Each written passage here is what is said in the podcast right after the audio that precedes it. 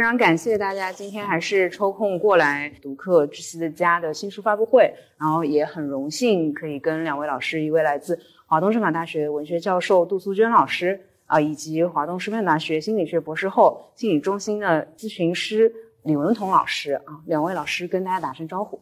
哎，大家好，大家好。不容易啊！今天特别冷，天非常冷。拖那么早，待会儿热起来是是。呃，对，我的话是播客路人抓马的主播悠悠。今天我们其实主题是我决定逃离父母的控制，开始为自己而活。其实也比较符合我自己的一个生活状态。嗯，不过我们还是先从这本书开始入手吧。嗯，其实这本书的话是我们作者西瓜。他写的呃一本小说《窒息的家》，然后他其实之前大家应该比较熟悉的是他小说《太阳黑子》改编为《烈日灼心》的电影这件事情。《窒息的家》这个，那我们今天直接进入主题啊，我们就因为我想问的问题很多，我想要吸很多心灵的氧气，我就开始了啊。像这本书的话，它其实一个大主题就是原生家庭。嗯，原生家庭的话，其实。这本小说主要围绕的主人公的原生家庭展开，这个话题也是近两年比较热门的一个话题，就大家总是挂在嘴上，要么原生家庭不好啊，原生家庭怎么样啊？我想问一下两位老师，觉得这个话题为什么会被广泛讨论？然后，嗯，自己在面对这个话题的时候会有什么想法吗？要我先来。其实我是觉得，中国的父母从建国以来，虽然我们已经过了几代了，其实中国父母的风格这一代一代，其实大部分是差不多的。但是你会发现，比如说像我，就算是这个年龄资格老一点啊，八十年代的年轻人。然后那个时候，其实你看这本书里面写的这种父母，在八十年代的年轻人的父母里面也是大面积存在的，但是会在八十年代我们不太觉得是个问题，所以那个时候原生家庭这个话题也就不热，嗯嗯，对这种家庭的忍受度是很高的。嗯，那小说里面的这个王卫国啊和美静这一对夫妻啊，就这种父母类型，他不陌生的。我成长的过程，我作为六零后，我成长的过程当中，我的同学的父母这种类型很多很多。但我们不会觉得是很大的问题。那现在它为什么就变成一个很大的问题了？是因为年轻人不一样了，年轻人变了。就是现在的年轻人，他们接受的社会的文化呀，整个这个社会给他提供的一个背景啊，包括我们计划生育以后，咱们的这个少子女家庭模式出现以后，这一代年轻人他的那个个性啊，就非常的明显，就他有了更多的个性。更多的棱角，他们的自我意识提升也很多，他对个人的权利啊、个人的空间啊，各个方面他的要求都高了。年轻人的这个变化，让原生家庭这个矛盾就加剧了。所以，我我有时候我也思考这个问题。我想，哎呀，现在讨论的很多原生家庭的问题，我们六零后那一代、七零后那一代都有啊，但当时为什么没出现这个话题？现在这个话题如此尖锐，就是因为我们这个原生家庭里面的这种文化，咱们的家庭文化，中国的家庭文化到了不能不改的时候了。其实父母的这个风格和教育模式也到了不能不改的一个程度了。你再不改，这种矛盾会越来越激烈。那么以前前几代是因为子辈对于家长制文化的耐受度是很高的。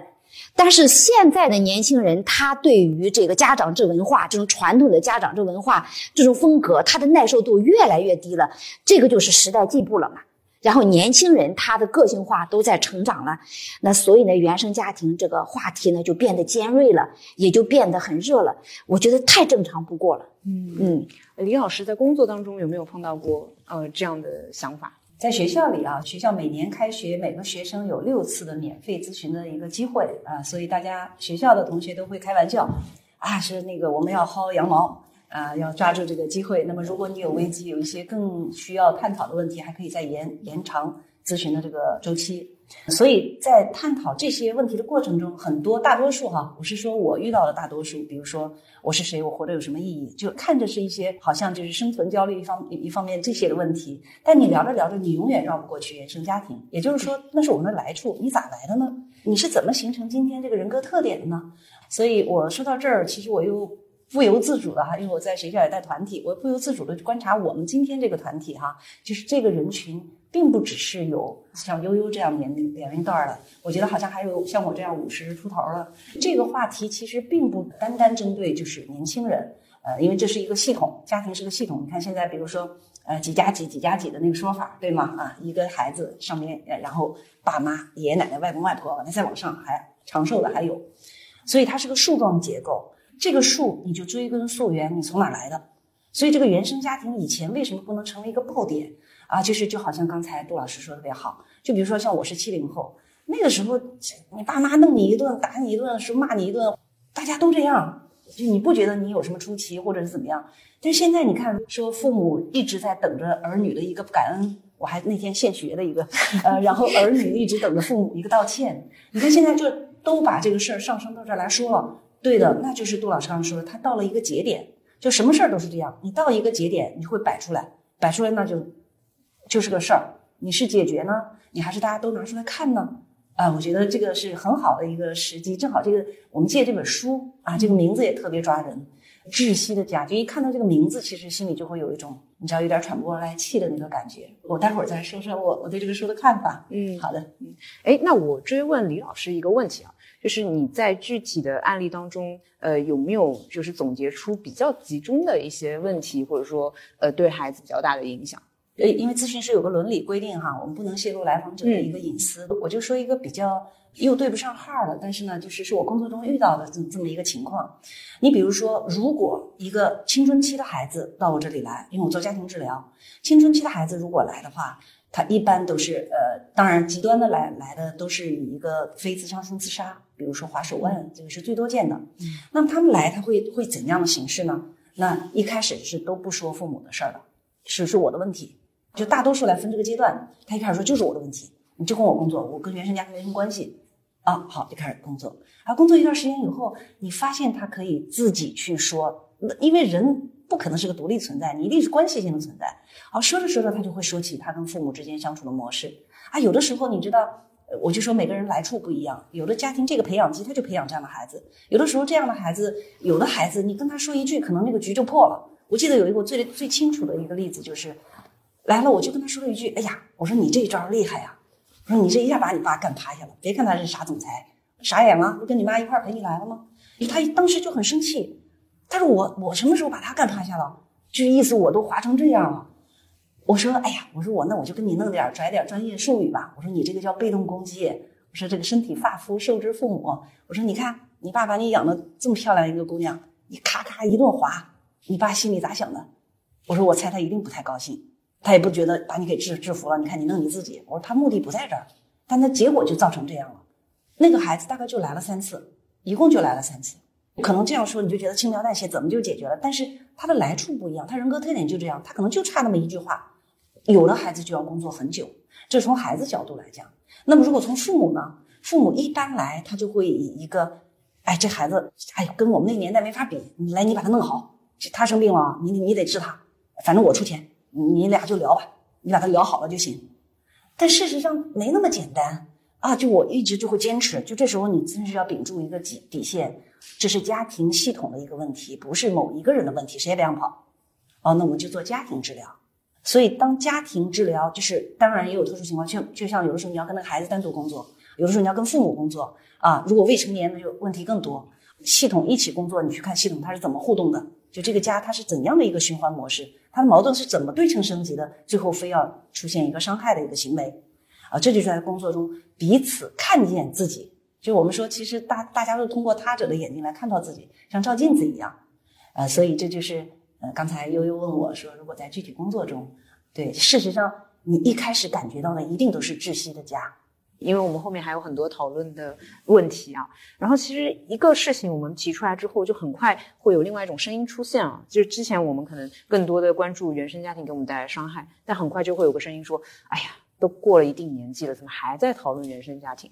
不要抱怨，要自己解决。”哎，关于这两种声音，两位老师是怎么看的？我觉得原生家庭的问题，它不是家庭的问题。就是它当然是每个家庭情况都不一样，但是原生家庭作为一个共同的话题，它其实背后是个社会问题，嗯，它也是个文化问题，嗯，它是个集体无意识的问题。为什么说很多人说不要讨论原生家庭？那你要不要讨论社会问题？你要不要解决你的文化问题？你这个文化里面有毛病，家庭文化里面有毛病，你的社会的这个认知里面有毛病，你要不要解决？你还让它继续存续？很多时候你说，哎，年轻人你自个儿拯救，很多时候他的自个儿拯救的话，他也还是个个案。但是其实你需要整个社会系统都要进行。我们这个问题在哪里？像我们一个家庭里面，一个孩子说我的心理问题，或者说我的人生当中的痛苦是我的父母造成的，但是我们会看到，那他父母的问题又从哪里来的？就像这一本《窒息的家》，你看的时候你会很难过。这对父母他是爱自己的孩子的，就像我们天下的父母都是爱孩子的，但他们的爱就是会伤害到孩子，他自己也是束手无策的。那么是很多的父母自己也是，他自己也是对这个问题没有一个理性的一个认知。那为什么呢？原罪不在于父母是有罪的，而是我们的文化当中给予父母的。那个认知很多东西是错的，如果这个东西不给他纠正过来，我们不经过充分的讨论，一个最危险的事情是我们现在正在受苦的年轻人，他很快也会成为父母。那么那些认知的东西，他可能也会在他的概念里面产生。就像我们读《窒息的家》，你看这个作者写的有多好，他如此受尽他父母的苦，但是他最后尾巴上他是怎么写？结尾的地方，他过了很多年了，他也当了母亲了，是有一天他也在吼他的孩子。说你是猪吗？你为什么不能够把作业写好？这句你是猪吗？就当初他的父母就是这样吼他的。他如此痛恨他的父母，要割裂他的父母，然后他也经过了自我拯救。但是当他的身份变成母亲的时候，你看他说出了跟他父亲当初一样的话，这就不是他父母的原罪，这就是我们的社会认知的惯性。是什么东西让一代一代年轻人他变成父母，他就会那样说那样的话，他就会那样去管理自己的孩子？这就不是哪个父母的罪过，而是我们的。社会问题是我们的文化当中一代一代相传的那个死循环的东西，所以我觉得原生家庭能不讨论吗？我们讨论的不是哪一对父母或者什么，而是我们的家庭文化里面的问题到底在哪里？我觉得这条讨论的路还很长，讨论不清楚，我们拯救不了我们的下一代。嗯，就刚才说这个，我我脑子里就不由自主的就会就职业病哈，就是就想起来一个词儿，就心理学用的最多的一个词儿叫投射。当这个呃，像王卫国把他的孩子，他女儿，可能大家书看了吗？还应该有些还没看，我就先剧透一丢丢。就是那个王卫国把他女儿，我猜大家可能有的人或多或少，你可能程度不一样，但性质一样，做过什么事儿呢？就是有损孩子的自尊心的事儿。我举个例子，这个女儿偷了妈妈的钱，然后这个王卫国薅着孩子的头发，一路薅到学校那儿。王卫国是个退役军人嘛，就薅着一路打过去。就让别人看到，你看我家教是严的，家里出来一个小偷，这是我眼里是不容沙子的。但是你看，恰恰就是他为什么那么不能容这个？这就是投射，他不把那个羞耻感，他不能含容的一个羞耻感投射给了他的孩子。我就想起那个电影叫《美丽人生》啊，里面的那个父亲，他是如何在纳粹集中营是对他的孩子的？因为那是一个非常，就是我们经常说心理咨询师做什么功能叫容器。就你要有多大的一个涵容，然后再去重新养育一个孩子一样的咨询过程啊，最后他的人格重新得到一个成长。一对一咨询有很多这个部分，就是悠悠刚才你是问的，你说他都长大了就不要不要说这个了。事实上这个里面还有什么？又有点怪到自己的那个感觉，就是前边的那个翻篇了。你都这么大了，二三十、三四十的人了，你还说那个有啥意思？对你啥有啥用啊？但是你看那个里边又有什么？就是明明不能翻篇的事儿。你现在又在逼着自己翻篇，这是一个重复。心理学里就是弗洛伊德最牛的一个，就是说粗话就最牛逼的一个，就说的就是强迫性重重复。所以强迫性重复，在刚才杜老师说到这个文章的结尾，他又说了：“还是说吧，你做不好。”这就是我们呃，如果用杜老师话说“死循环”也好，这个词儿。当你小时候得到那样的一个对待，你今后有可能你还会这样去对别人。啊，咱们这个老话不是有个说叫“千年的媳妇熬成婆”，完了以后我变本加厉，我再怎么怎么对你。但为什么这就是个强迫性重复？强迫性重复，你说怎么破？那肯定能破，不能破那也别做心理咨询和治疗了。就是强迫性咨询，你首先你看到它。我有个老师他说的特别好，他就说三个坑。就我们不是说啊，你三十岁了别提这个事儿了，原生家庭你要自己怎么样？他说那三个坑呢，是我特别认同。就是说一个人走到一个人行道这儿，他突然看到一个洞，他不知道。砰一下就掉进去了。第二次他又走过来了，然后还是这个洞，还是这个人行道，他看见了。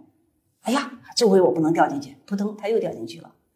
第三次他又来了，还是这个道，还是这个洞，他转了一圈，看了看，感了感慨，绕着走了。这就是强迫性重复的一个过程。或者是用杜老师说你原生家庭啊，然后你再往上，我刚刚说的树状结构，你再往上走，那你爸也有爸妈，然后你爸妈的爸妈还有爸妈，中国就是这样一个纵向传递的一个过程嘛。但是我们说这个原生家庭它就是个培养基，你是这么来的。但是当我看到这个强迫性重复了，就是那个第二个洞，我看见了，看见以后，但当时有的时候你不由你的，你身不由己的，你就会骂你的孩子，你是个猪啊，你怎么怎么样？你看那个那个红朵，他是这样来的，但他为什么要骂他这个孩子？但红朵有了成长在哪里？他马上觉察到了，然后他有了一个改变，这就是强迫性重复。你不要想着他烟消云散，你从此过另外一个人的生活，不可能的。你永远跟他在一起，那是你的人格中就在你的整个人就在那儿了。然后你再去有觉察，你有一个细微的改变，哪怕有百分之五的改变都 OK。其实刚刚那两个问问题是算我介入这个主题开了一下题啊，然后两位老师的回答让我感受到，我们今天将从文化、社会一个角度，还有心理学个案一个角度，两面夹击我们的小说。我们小说是其实也算是一个抽象、一个画像的一个呃浓缩啊。接下来我们可能会有一些小说的细节，但。对，还是保持尽量不剧透的这样一个精神啊。呃，其实前面那个老师已经提到过了，就说到呃，窒息的家里面，父亲王卫国他会因为小孩一个呃偷窃的，就说偷窃其实比较大，就是偷了别人东西这样一个行动，直接就是把啊所有的衣服口袋所有的都给他缝上。这个细节其实也让我很震撼的，然后包括他其他的方面，就生活很小的细节，他也要去啊一个个控制啊，一个个要求他啊，什么左撇子问题啊，等等等等。关于这一点的话，我想问的是，控制欲其实这个也是在我们的原生家庭当中很常出现的。第一问的是，家长如果控制欲特别强，会给子女带来什么问题？我我们其实有的时候家长不知道我会给他造成什么伤害，以及啊作为子女的话。我要怎么去破解这个问题？我要怎么沟通？或者说，呃，我自己如何让自己好过一点？嗯，控制欲，我觉得是人的天性。嗯，就每个人都有都想控制。呃，我是父母，我要控制孩子；我是老师，我要控制学生。哪怕是恋爱的恋人之间，也会有控制。控制欲是人对于一种安全感、确定性的追求，这个天性本身是没问题的。但是为什么在我们的家庭文化当中，它有问题了呢？这就是一个社会文化问题。比如说，我要管理我的孩子，但是你尊重不尊重、认同不认同，这个孩子是有权利的。你的权利和他的权利之间是有边界的。我们的家长制文化里面，我们对于个体权利的认定没有上升到法律的程度，也没有上升到道德的程度。你比如说，在西方的家庭文化当中，他的父母也想管控他的孩子。当他怀疑他的孩子去偷盗的时候，那可能他也想对孩子进行控制。但是你可以采取不一样的方法。你比如说，像他就不会出现这种暴力的行为。那暴力的行为，他在有些社会里面，我就用法律给你进行了边界的限定。你敢去打他，你就触犯法律了。我为什么是这个社会问题呢？我们没有类似的青少年保护的法律啊，没有这个立法，所以孩子是我的这个私有产品。我认为他犯错了，我是可以对他进行暴力惩罚的。我可以去打他，所以在作品当中，这个父亲打孩子往死里打，然后去羞辱他，其实是我们的家长文化，他愚昧落后在一个地方，就是他不承认子女是有权利的，也不承认子女是有自己独立的人格尊严的，这就是我们的问题。我们都不想让自己的孩子成为小偷，那为什么这个方式我可以采用暴力的呢？那我们要是放眼世界，我们要看到这个问题，并不是任何一个社会里面。他的父母都敢于用这种暴力的方式去管教孩子，为什么？因为有些社会他用道德或者用法律，他进行防止了，是他对父母的权利进行了限制，法律和道德都对父母的权利进行限制。但是我们的家庭文化，它从古代一直到今天，因为咱们是一个家本位的文化，家长制的文化，家长制文化是什么呢？它就赋予了父母过多的权利。过于大的权利，那你要是给我这么多权利，我管理我的孩子的时候，我不会受到警戒，也不会受到道德和法律的警戒，那我可能也会很肆意的，嗯，那所以我也就不会遵守那个权利的边界。这个就是在我们通过这个小说里面看到很多触目惊心的景象。就像一面镜子一样照到我们普通的父母，我们有的时候脾气发作起来也会这样。所以我看这个小说的时候，我也想到我的小孩小的时候，我也暴力行为过。我有一次因为他成绩不好，我也把他拎起来扔到外面去。现在我就想，是谁赋予了我这个权利呢？我有什么权利拎起他来把他扔到家门外呢？你会发现是家长制文化赋予我这个权利了。我觉得我可以，我有权利。实际上，这就不是哪一个家长的品质的问题，或者说是什么个人修养的问题，是因为我们的家长这文化，他默许给我们的家长不受限的，用各种暴力的方式或者羞辱对方人格尊严的方式去管理他，而且认为这个是爱，所以这就是一个文化问题。所以我觉得从这个层面呢，我们要看到的是。刚才李老师他说，这个从心理层面，我们看到每个家族里面的问题啊。但是我们放眼我们整个社会，他很多时候，我们说为什么家长们不能自律，是因为我们的文化的惯性还没有改变。这个就是我们从文化层面要讨论的话，它是一个比较重要的一个点。嗯，刚才杜老师说的就是从文化层面哈，我特别赞同，因为心理学现在其实很多时候我们都是要注重本土文化，或者是说其他国家的文化，你要尊在文化的界定的条件下再去谈这个部分。呃，所以心理学它是一个很新生的一个，最近也就一二十年，在咱们国家好像才会说的多一点。那我就还从这个小的地方开始说哈，就刚才说把那口袋全缝起来了，因为说小偷再偷东西没地方藏了嘛。是，我我想脑的那个点就是什么呢？王卫国是一个什么样的感觉推动他一定要有这个行为？就这是个很小的一个点哈。我为什么这么说？比如说大家一个拳头伸出来，把大拇指一扣，当你这样做的时候，你看这个这个地方。就代表什么？是我们的原始脑，就大脑代表我们原始脑。这样一包，外面就是大脑皮层，我们的认知脑。就当人发现危险来的时候，大家说说看，是哪个脑在起作用？对，那就是人生死存亡的时候，你第一个反应一定是你原始原始脑。你要么逃，要么僵了、傻了，对吗？你要么就应对 fighting，这是人的一个本能反应。原始脑给到你的是一个。感觉上的东西，这个东西是无法用言语去明说的，但有的时候可以说，但你你绝对说不清楚的。那所以王卫国的那个行为是被一种感觉所驱动的，感觉驱动一个人的行为。大脑皮层认知如果有用的话，说，哎，你要做怎么样的孩子啊？你今天不能这么干，你要是那样做，你一定成为能实现你的理想，有用吗？如果有用，大家那教育太容易了。但是我们一代一代往下传的那个感觉是什么？你看王卫国有什么？他是个复员军人。军人，你知道是国家机器啊，穿着军装代表着力量，代表着保护别人。但是王卫国他是一个特别心思缜密、安全感极强的人。在他的老婆，他唯一的一次没有告诉他老婆系上安全带的时候，他老婆呆了。他为什么的那么那么的缺乏安全感？他会有一种就是你不怎么样就完蛋了。我们现在其实，在很多家庭里面都是会这样，你要不怎么样你就怎么样了，就都是 yes or no，黑或白，生或死。那你知道，你生或死的时候，就像我们说心理学，他有时候会说你在系统一还是在系统二？你在系统一的时候，就是你你被一个危险来，你僵住了；系统二的时候是你放松，就好像我们说，哎呀，你自我实现最大的潜能发挥出来啊，那是那样两个状态。那每个父母如果知道这个的话，他用认知脑他一想，他当然希望孩子，哎呀，自我实现，呃，把最好的孩子，你做最好的你自己，他一定是这样的。但他为什么一开始就被那个原始脑给就僵了？或者是说他一下子觉得，哎呀不行，赶快就把孩子推出去，会不会什么钢琴有没有这个天分？可能八辈子都没这个天分，也去给我学钢琴去。你就反能加分啊，你给我跑，你体育也给我加分。为什么？这是什么样的一个感觉驱动他要这么做？好像这个就是我在心理工作中去和来访去讨论，就是每个家庭里面他一定有代际传递的东西。你看，比如说有的家族有禁忌，不能说的秘密；有的家族有代际的创伤，这个创伤从来没有被碰过，甚至不提的。我有一个来访特别有意思。就是他的，我改一下，他的长辈一个长辈，每到一个时刻，必须有一个月的时间卧床不起，啥也干不了。本来这个超级能干，咔咔咔，家里谁干的啥他都得给你批评一顿，都没他干的好，全他一个人干。但是每年到这个时候，他就最起码躺倒一个月到四十天。后来他才发现，那个月就是他长者的女儿的忌日，这个女儿是在。还没结婚的年龄，但是已经受过高等教育结束了，然后自杀了。这个事情就是他家里有一个大的创伤。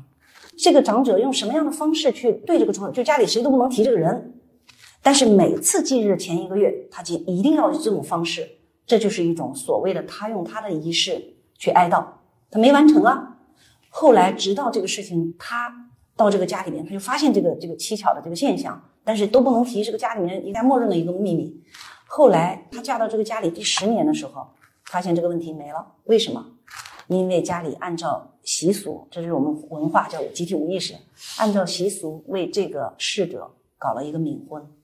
就完成了所谓的一个仪式，一个哀悼。这就是创伤，你要有有头，你不能你就让他谁也别提啊，都不提，但是大家都用你看用别的变形的方式作妖或者是幺蛾子的方式去呈现那个痛苦，那个痛太痛了呀，那是一个生命没了。说到这儿，就是他那种感觉驱使着他就要这么做，可能你无法理解。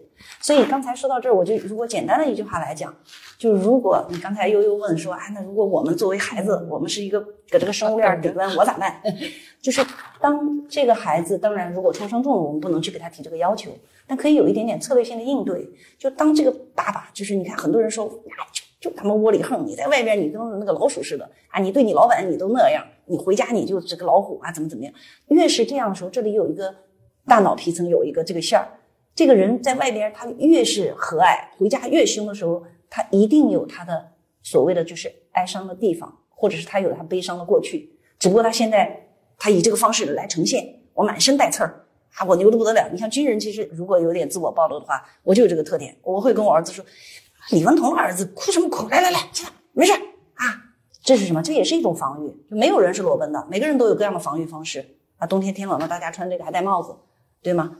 心理学的防御就是个隐喻，就你一定以一个什么样的人格面具你呈现在这儿，没有人没有，嗯，所以你说有啥策略应对的话，当你看到你的爸爸或者你的妈妈凶悍的爸爸妈妈背后是一个一直没有被关照的小男孩和小女孩的时候，可能你的气就像有一个最经典的例子，你在公交车上一个人戴着墨镜很酷，妈的他也不让座，后来人群起而攻之时候发现他站起来人家是个残疾人，一个是残疾，有可能还是个。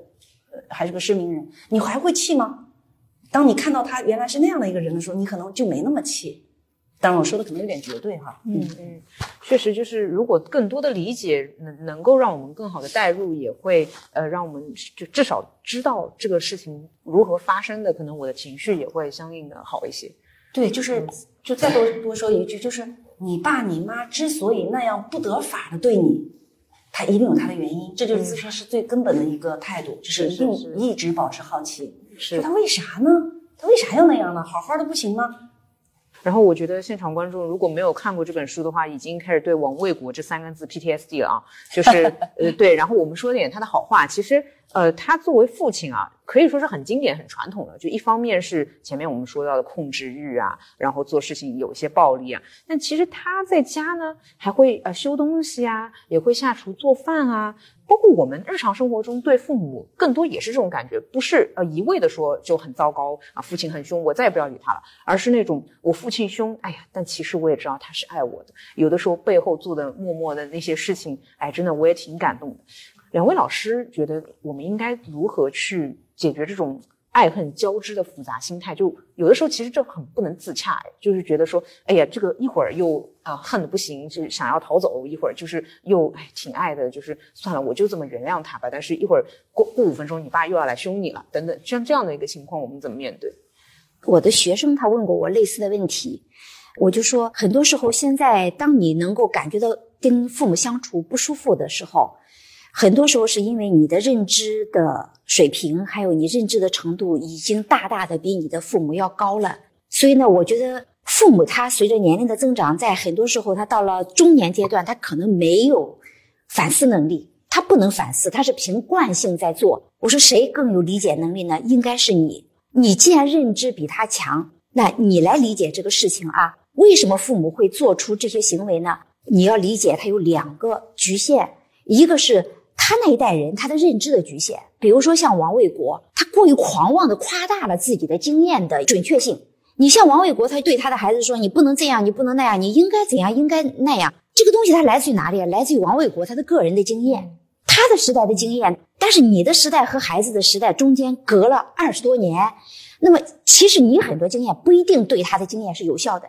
但是我们家长呢，往往会在认知上造成这个家庭的观念当中，觉得我掌握的一定是绝对真理，你还没长大，你呢，呃，要听我的，我是这个标准答案。所以这种家长拥有的狂妄式的标准答案的这个思维方式，它可能就是我们的家长的一个局限性。那你作为子女，你要看到他是因为局限而这样做的，而不是因为故意伤害你。他这么做的时候，是因为他说他认为对，但他的这个对是局限的。他自己不自知，但是如果你能知道看到也是可以的。这是一个，就认知局限是一方面，还有一个我们的家庭文化的传递当中，也会让我们的家庭当中出现一个方法局限。你比如说，像孩子出现了不好的一个行为的时候，这个王卫国身上有两个问题：第一，他没有共情能力。如果这个孩子他的行为让我来说他是不可理喻的，你要通过他的角度去体验一下，或者说去分析一下他为什么这样。那这就是为什么我们会看这个小说当中有一个是红朵的那个丈夫。哎，那个丈夫虽然后面我看了很可怕的一一面啊，光辉对光辉，但光辉老师在前面他的表现是很理想的，这个是红朵能够扑向他的一个非常重要的原因。光辉几乎就是他父母的一个翻版。比如说那个光辉，他看到他的孩子，或者说是看到别人有一个什么样的怪异的举止的时候，他会从那个人的角度去分析一下，他怎么会这样。所以他这样的一种换位思考的这个共情能力，让红朵觉得。我从来没有体验过这么有温度的人，很治愈。对，很治愈。其实这个治愈是什么呢？其实就是共情能力。但我们的家长大部分方法上缺乏这个共情角度，那这是他的方法的局限。另外还有一个，你比方说我管理孩子，我们比较常见的，像王卫国体现出来的，就是我们的一点都没有新意的，一代代中国家长常用的暴力的、制裁的，他这个也是一个方法局限。他其实是什么？上一代就是这样管教他的，然后他把这个方法再用到下一代，没有创新，然后再加上我们这种家长制的这样的一种局限性。所以，当我们如果作为子女能够认知到父母做出的这些行为，它是来自于他认知的局限，也是来自于他的方法的局限，我觉得我们可以更多的理解父母为什么这么做，我们才能够怎么样做出一个正确的选择。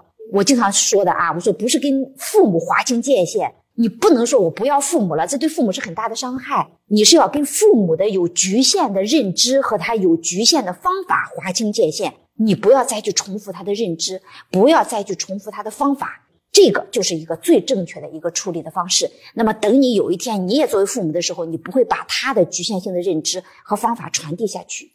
那我们说，你看到父母的局限，它就是一件好事儿。那么你看到他的局限，看到他的认知和方法的局限，绝对是一个积极的事情。比我盲目的痛，而我不知道这个痛的来处是什么，父母为什么这么做，他的背后的那个根源是什么，我我没有看清楚，我只是恨他们，那个是不顶用的。要理性的去看他们是什么造成了他们的方法。那有的时候你会对父母会有怜悯的，你会怜悯于时代对于他的一个局限，你也会怜悯于他的认知的一个局限。这样的话，对于我们来处理亲子关系，我觉得可能彼此都有一点温度吧，有一点柔软的一种方法吧。嗯嗯，就刚才你一问到那个王卫国，他也很交织，对，有这个面儿，有那个面儿，就特别，我就马上想到一个词叫分裂哈。克莱因写的就是他提了两个位置，就一个叫偏执分裂位，呃，一个就是到抑郁位，就两个位置。你看，我们呃以后如果有机会，我们可以讨论这个哈。我们人永远是说你在什么位置。那偏执分裂位是一般我们如果是简单的来讲，就是小孩儿啊，你看很多小孩儿，你觉得很有意思啊，妈妈最好了，妈妈是世界上最好的人，我长大长大嫁给妈妈，然后不满足他要求，坏妈妈，妈妈是个大坏蛋、大魔鬼啊，怎么怎么样？那这就是偏执分裂位。然后到抑郁位态，不要认为就是一个相对成熟人格，在社会功能什么都比较好的情况下，他就到了抑郁位态。抑郁位态是什么？那里面含有对生活的。对所有你不能够，就是当一个人的自恋被打破了以后，然后你才能发现你事实是很渺小的。就像我们说，人在宇宙面前很渺小。当你承认自己的渺小，又经过一个所谓健康的自恋过来，从那个偏执分裂位过来，到了一个抑郁位态，那个时候相对整合。这个时候你既能够看到父母恶的背后的无奈，也能够看到他，你看他去。王卫国很聪明的，动手能力很强，去做饭。他去做饭的时候，那个感觉一定是带着一个爱去做的。当他去打他的孩子的时候，一定被那个他不能含容的那个羞耻感给推动了，赶快把这个羞耻感给推出去。那我其实可以，就是我的职业病就会大胆的去去假设哈，小心求证。那王卫国是一个什么样的来处？就他家一定是不能够，就是可能在当地，如果是农村的，就有点像那个《白鹿原》里边的那个白嘉轩，有就有点类似他家。我们就是这个族长嘛，这个白嘉轩最大的特点就是腰杆倍儿直，最后不是被黑娃给弄断了吗？就是他就是要用一个全然的一个正的形象，去把那个所谓人的阴影的部分去去遮掉，我我们是不能容那个东西的。所以你看，当他这个呃，就他又这么做，他又那么做的时候，说明什么？就王卫国就是一个活生生的一个鲜活的一个人，一个普通的人。他既不是神，他也并不是恶魔，对，但他能做出那些事儿来，就是我们说在如果假如哈。王卫国来找我咨询的话，假如王卫国来找我咨询，那我先问你的咨询目标是啥？你是为你的亲子关系痛苦呢，还是说你为你暴烈的脾气，你觉得我想去改改我的人格特点啊？我们先明确咨询目标，然后我们就会通过我最大的习惯就是通过一个家谱图，家谱图，你是一个怎样的来处？就是这个家庭，家庭我们最原初发明这个字儿，我我这个这个文学水平不行，就他那个那个宝盖头，对吗？这个是。家下面这个宝盖头下面屋屋檐下面养猪，就是对吧？咱们是指一家人好好过日子的。中国传统文化它是有好的东西的。春晚倒倒是为什么到现在都灭不绝？它它就是对不对？你没法灭了春晚，这是我们这这就是一个你你再吐槽它，看的人还是有。因为它是个 形式，尖锐了，尖锐了。OK，好，懂懂明白，懂了，不能再说了。好，然后那个就说到这个，你说他又又怎么着，又怎么着？你最后你你你你问题会就爱恨交织的那种情绪啊？你是说我们如何对待，就是我们的这种爱恨爱恨是是太棒了。这就是如果我在咨询中，如果红朵来找我咨询了，嗯，他不是很痛苦吗？因为他自己一下干到一百八十斤，还有长疮这那的，就是来搞自己的形式，其实是呈现了对他爸爸的也是个被动攻击，跟划手腕一个性质，你都是搞自己嘛，对吧？好，他来找我咨询，那我可能就要让他，因为他对这个爱恨交织的这个被折磨，你知道被虐的这个感觉，他是最最体会最深的，因为他所谓叫受害者嘛。啊，他最深。OK，那你这个感觉的这个来源，你可以回顾一下，这个打小你打哪儿来？因为你看红朵的那个特点是咨询里面最常见的一个，六岁以前没在爸妈身边生活过，六岁以后他是个超生的，被放到外婆那儿，然后再回来的。然后红朵就是红朵，为什么？他的来处就是王卫国。为什么红朵最后他可以站起来？那是他的来处给他的，但是他来处他为什么一开始要要整成那样？这是两个对冲的力量，也就是说，红朵最早在他外婆那儿生活，这个里面很有意思。那文章一开篇就抓住我的眼球，他外婆的形象栩栩如生，把一丝混乱的带着血迹的头发往后一扬，招呼了一下他舅舅，然后跟红朵说回家。把人家会计孩子干到那个臭水沟里，他们胜利了，班师回朝，这是一个农村的泼妇的一个形象。所以红朵六岁之前特别牛，那就是一把好手，无论打架骂架是把好手来的。所以他来了以后，王卫国为什么看不惯？这不就是个农村的野丫头吗？这跟我王卫国这种军人的孩子完全不行啊，不搭呀。如果红朵我说来了找我咨询，你去回顾一下，哎，你这个这个完全是个对冲的感觉嘛，又爱又虐，哦，他就会说。啊，我有个来访，就是原话就是这么说。我当年在我外婆家，我舌战群儒，就是周围那个小区里还没有一个说过我的。就他在那个时候，他是一个所谓的，就像一个天性在成长。那我又要接着往下问了，你外婆为什么要给你这样的一个环境呢？就事实上，这个是有点类似纵容嘛，对吧？你把人家的孩子弄到臭水沟里去了，你们班师回朝了，那你外婆为什么要这么做？就外婆的心里带着一个怎样的冲突？哦，你再往下工作，你才发现。哦，这个外婆的来处，她就是有原因的。就外婆为什么要以那样的冲突形式在村里来呈现她的强悍？后边你看文章马上就写了。我其实被这个旭一瓜给震到了，我还以为他学过咨询。后边这个文章就说了，他说这个外公被外婆标榜为窝囊废，你是个废柴，妈的，家里全靠我来撑着啊！所以你看他一有机会他就给孩子们就是宣扬要强。所以你看红朵就经历了两个，他的来处他就是这么来的。在那边就是一个我要强，我很牛啊！我把他们都干掉了，干打的都是男孩子。啪啪的一来，一下被他爸给掐了尖了，那个锐气没了。就一个孩子，你你想他六岁，我们说零到三岁，三岁到六岁，到六岁到十二岁，十二岁到十八岁这几个关键的节点，他是怎么来的？就当他再去看到这个的时候，他对他那个爱恨交织的那个体验，他被他那个被虐的那个感觉，他就会有一个深更加深刻的一个认知层面的东西，因为他感觉他很有了，你那个痛谁都痛不过他。但是再加上一些认知层面的东西，这个完成了一个所谓的到抑郁未态的一个整合。那个时候他的悲悯之心就出来了，在他那个感觉还痛的时候，你让他悲悯，他悲悯不起来的。我记得大家有没有看过那个《你好，李焕英》？那个时候，对那个电影其实是横扫了全中国的眼泪，对吗？但是你去看现实层面，导演是谁呀？导演是贾玲。贾玲不说了吗？过了三十亿还是四十亿，我减肥多少斤也也没成功呀。他那个身上的沉重不是你一个单纯靠外在的，无论药物还是一个绝食啊，一个辟谷，用这个方法是减不下来的。那个是一个隐喻层面的东西，那是个沉重的，那个沉重是他来处带来的那个沉重。那再往深里说，那可能就是杜老师说的那个文化那个东西。其实我觉得啊，比如说我们怎么解决对父母爱恨交织的问题啊？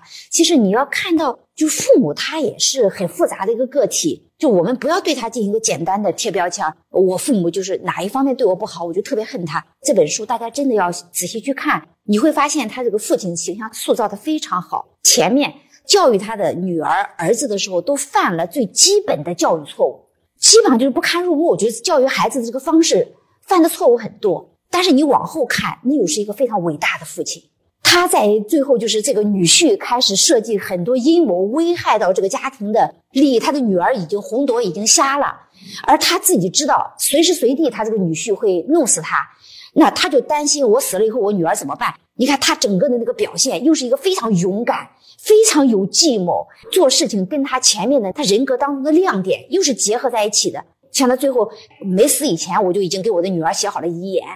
哦，你看那个遗言的时候，我看的时候我是眼泪也流下来了。他在保险箱里给他女儿留了简单的几句话啊。父亲的这个形象很复杂的。那么我们去看他的时候，看什么呢？我们要知道，说一切痛苦来自于这个认知，而一切的问题也都来自于认知。这个父亲身上就是一个普通人的一个形象。我们在某些地方我们的认知到位，我们就不犯错；而某些薄弱环节我们的认知不到位，我们就犯错。所以这个父亲在。他的社会经验去辨识人的时候，你会看到他是对的。红朵是犯了错的，他看不到本质的。那这个就是他父亲的强项，很有睿智。但是在教育孩子这个方面呢，他父亲的认知这个地方又出现了缺陷。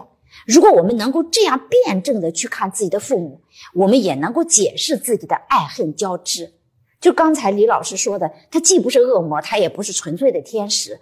哎，所以父母跟我们一样，我们身上也都是这样，我们的认知链条当中。有很扎实的地方，有很薄弱的地方。其实父母也是一样。如果我们能看到他给我们带来的伤痛是他们认知链条当中的那个薄弱环节，然后我们能分析他这个薄弱环节怎么产生的，我觉得我们就能够摆脱那个非常盲目的情绪反应。两位老师的记忆力非常好啊，就是书中非常多的精彩细节，就是我心里想，别说了，别说留一点，留一点，哎，没关系，说了大家也会去看的。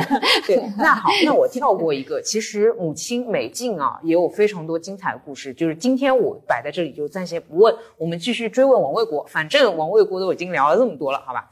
呃，其实王卫国他还有一点也是让我。呃，印象非常深刻的，也就是啊，这个书名其实大家就能看出来，世袭的家，它旁边还有一个嗯小字是宣木花别墅，这是怎么一回事呢？其实书中还有个角色叫王红星。啊，这个大家到时候看看这个哥哥发生了什么事情。王红星他其实是有尿床这么一个事情嘛，然后呢，他父亲就其实不太能接受啊。我理解下来呢，王红星他就是一个生理性上的一个这样一个情况，但是呢，他父亲就不接受他这个问题啊，甚至在自家院子里面种满宣木瓜这么一个东西，觉得这个偏方是能治好啊。就我觉得又有点很夸张、很偏激了，已经就没有写到去医院啊，却用这种偏方去解决。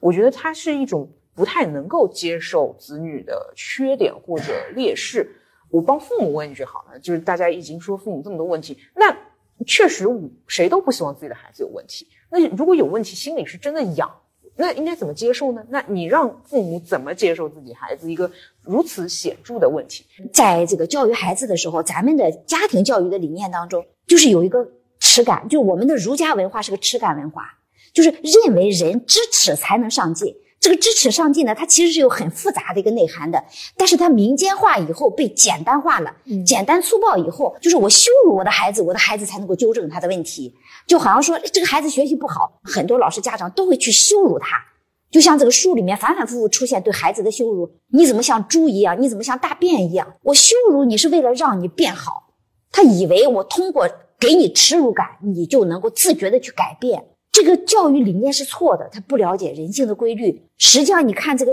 书里面最后的结果，羞辱孩子达不到教育效果，全部都相反了。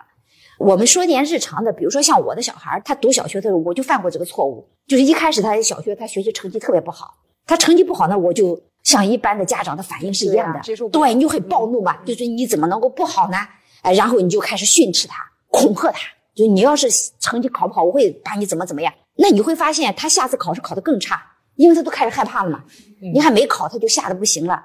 这个就叫就是方法的欠缺。后来我就开始找这个问题的，嗯，该怎么解决？不是没有方法的，只要你愿意动脑子。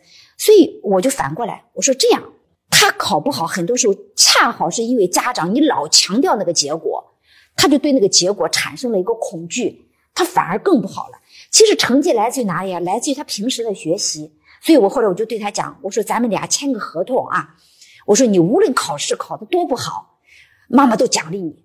他说不及格也奖励吗？我说也奖励，但是我有前提条件的。条件是平常第一，你按时完成作业。比如说每天老师布置作业以后，我是不陪你做作业的，但我会看一下你这个作业大概用半个小时还是二十分钟，你要在二十分钟之内给我做完。你不能一边做作业一边上厕所吃东西啊，来回折腾折腾啊！你要在二十分钟里面给我做完。另外，你不能粗心。你要是不会的点，我说不要紧的，我都原谅。但是粗心犯的错误，妈妈不原谅的。只要你能够做到细心，然后呢高效，你最后考试的时候你考多少我都无所谓的。结果那个学期他就考得很差，但他每天都做到了，他很高效的做啊。因为小孩成绩提升有个阶段嘛，他就问我有奖励吗？我有奖励，我就真的奖励他了。一开始他就不敢，我就现在想就特别好玩的经历，他不敢要奖励，他说我你五块钱的可以吗？我说可以啊。他要完五块钱的后，他就说那五十的可以吗？我说可以啊，我就给他五十的。他说这是真的。然后等到下学期他更认真了，每天都定好小闹钟，按时完成作业，很细心，自己反复检查作业。你想这个学习的规律，他很细心，他很讲究效率，他成绩会差吗？